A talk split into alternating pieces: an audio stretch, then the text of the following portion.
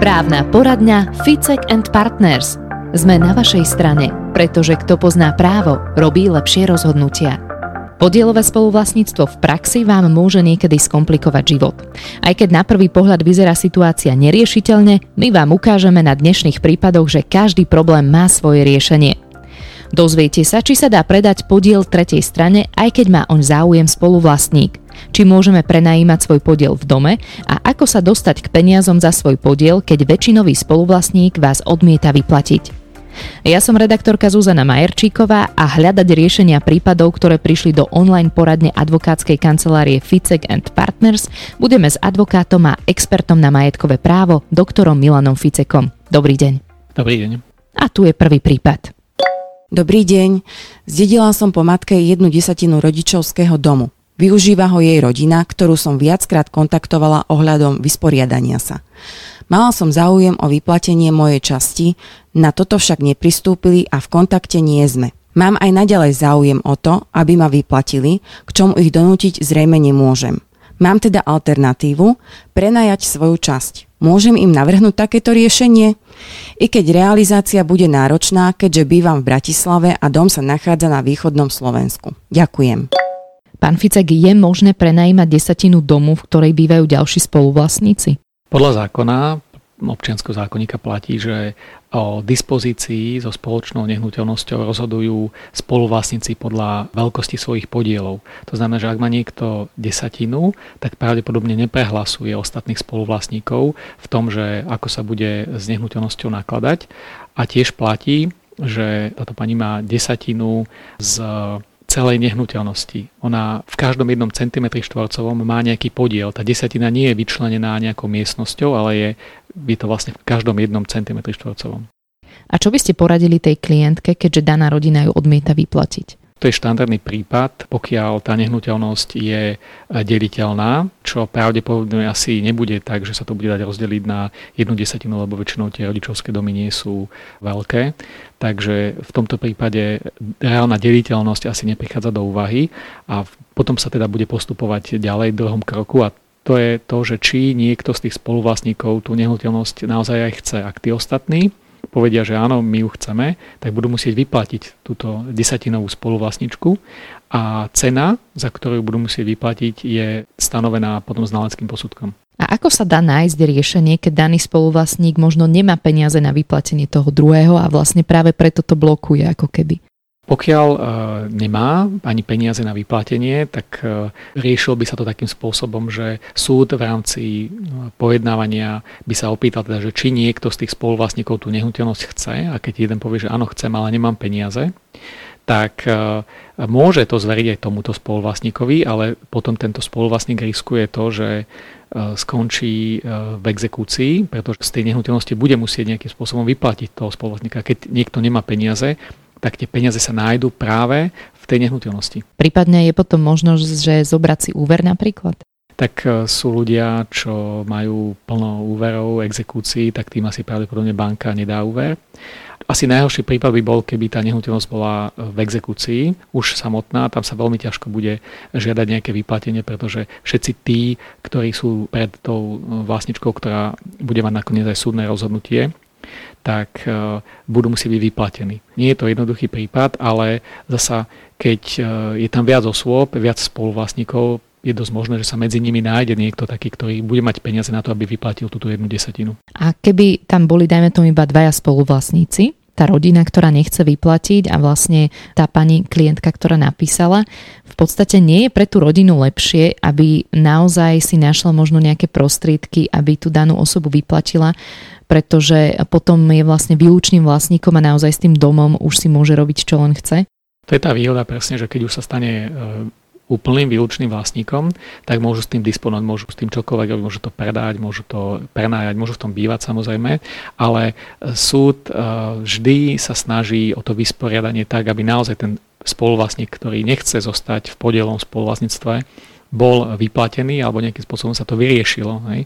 Len sú také špeciálne prípady, kedy by súd nemusel vysporiadať spoluvlastníctvo, ale to sa väčšinou nerobí, keď je podiel jedna desatina, to je pomerne malý podiel. Keď sú, povedzme, že poloviční spoluvlastníci, tak je to častejšie, ale zákon je nastavený tak, že nikoho nemožno nútiť do toho, aby zotrval v podielovom spoluvlastníctve.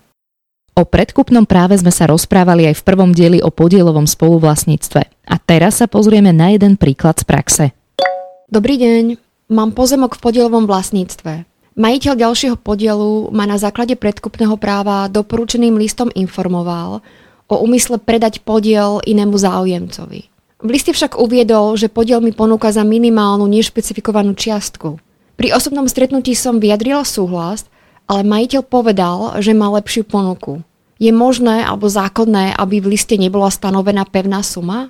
A teda sa o nej ešte zjednávalo? Ďakujem. Pán Ficek, čo by ste poradili pani v tejto situácii? Určite je potrebné, aby v tom liste, ktorý prišiel, bolo stanovená pevná suma. Nemôže tam byť napísaná len, že predám to za nejakú sumu, ale musí byť stanovená konkrétna suma, pretože potom to ponúknutie predkupného práva by bolo neúčinné. A ako sa stanovuje vlastne tá suma daného pozemkového podielu? Tak vždy je to o dohode, nemusí to byť podľa znaleckého posudku.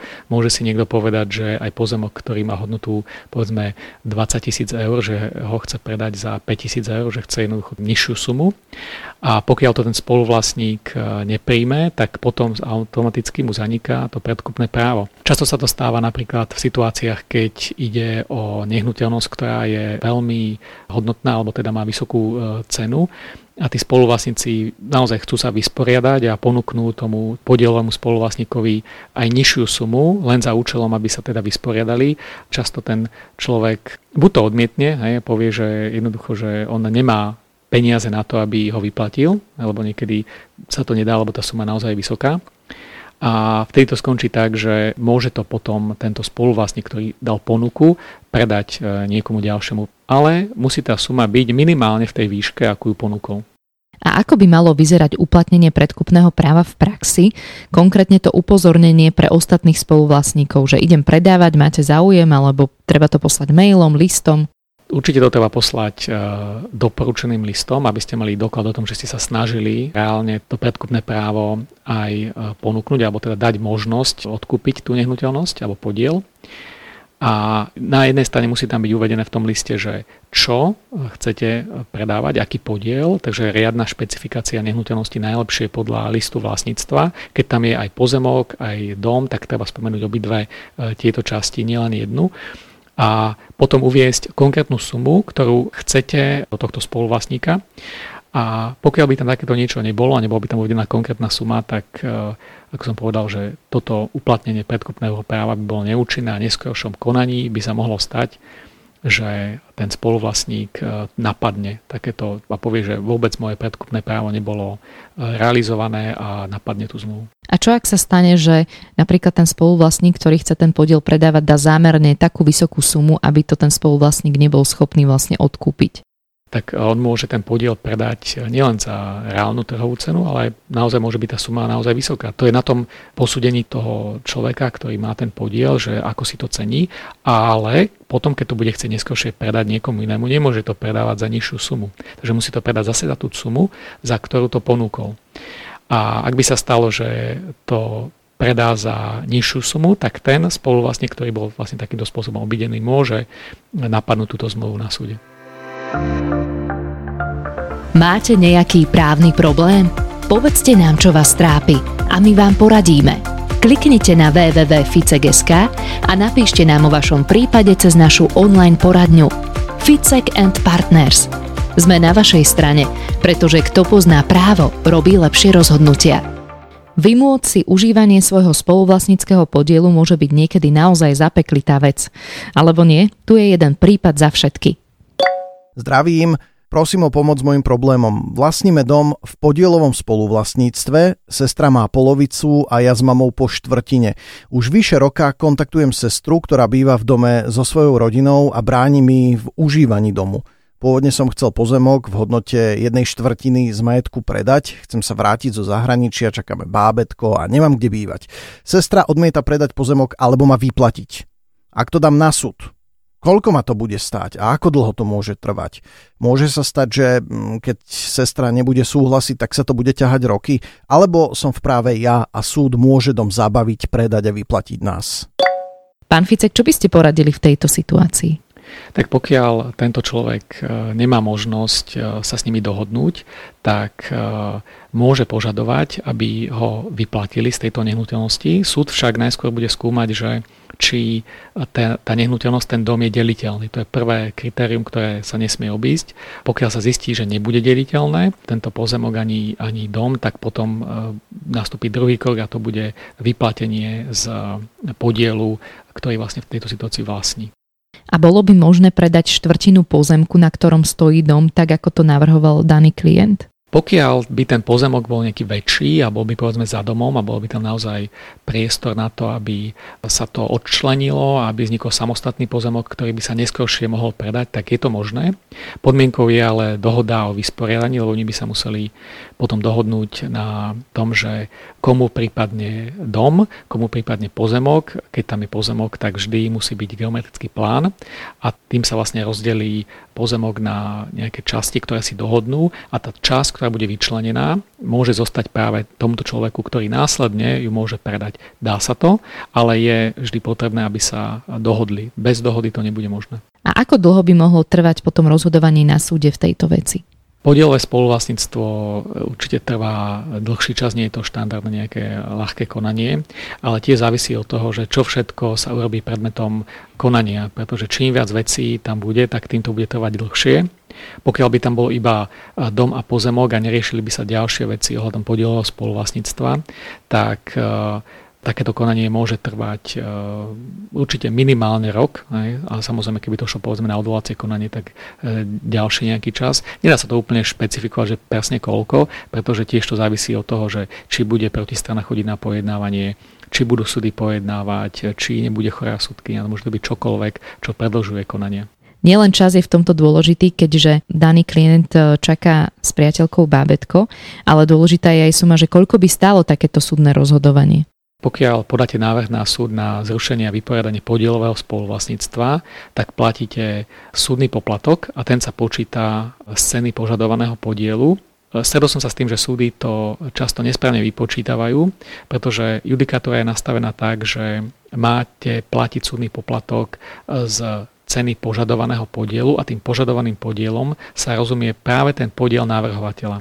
Ale stretol som sa s tým, že súdy to brali tak, že požadujete štvrtinu od ostatných, to znamená počítali súdny poplatok zo štvrtiny. Hej? Čo je akože samozrejme nižší poplatok, takže nebudete voči tomu namietať, lebo zaplatíte menej. Ale naozaj malo by sa to rátať podľa toho, že koľko vlastní navrhovateľ a koľko je hodnota toho jeho podielu. A mohol by súd zabaviť, prípadne doma predať, tak ako sa pýta na to spomínaný klient, či nie? U nás to takto nefunguje. Súd nemôže len tak niekomu zabaviť dom, ktorý je v osobnom vlastníctve, hoci aj teda spoluvlastníkov. Súd by postupoval tak, že v prvom kroku by riešil to, že či je to deliteľné. Pokiaľ by zistil, že to nie je deliteľné, tak by sa opýtal niektorého zo spoluvlastníkov, že či chcú tento dom získať do osobného vlastníctva.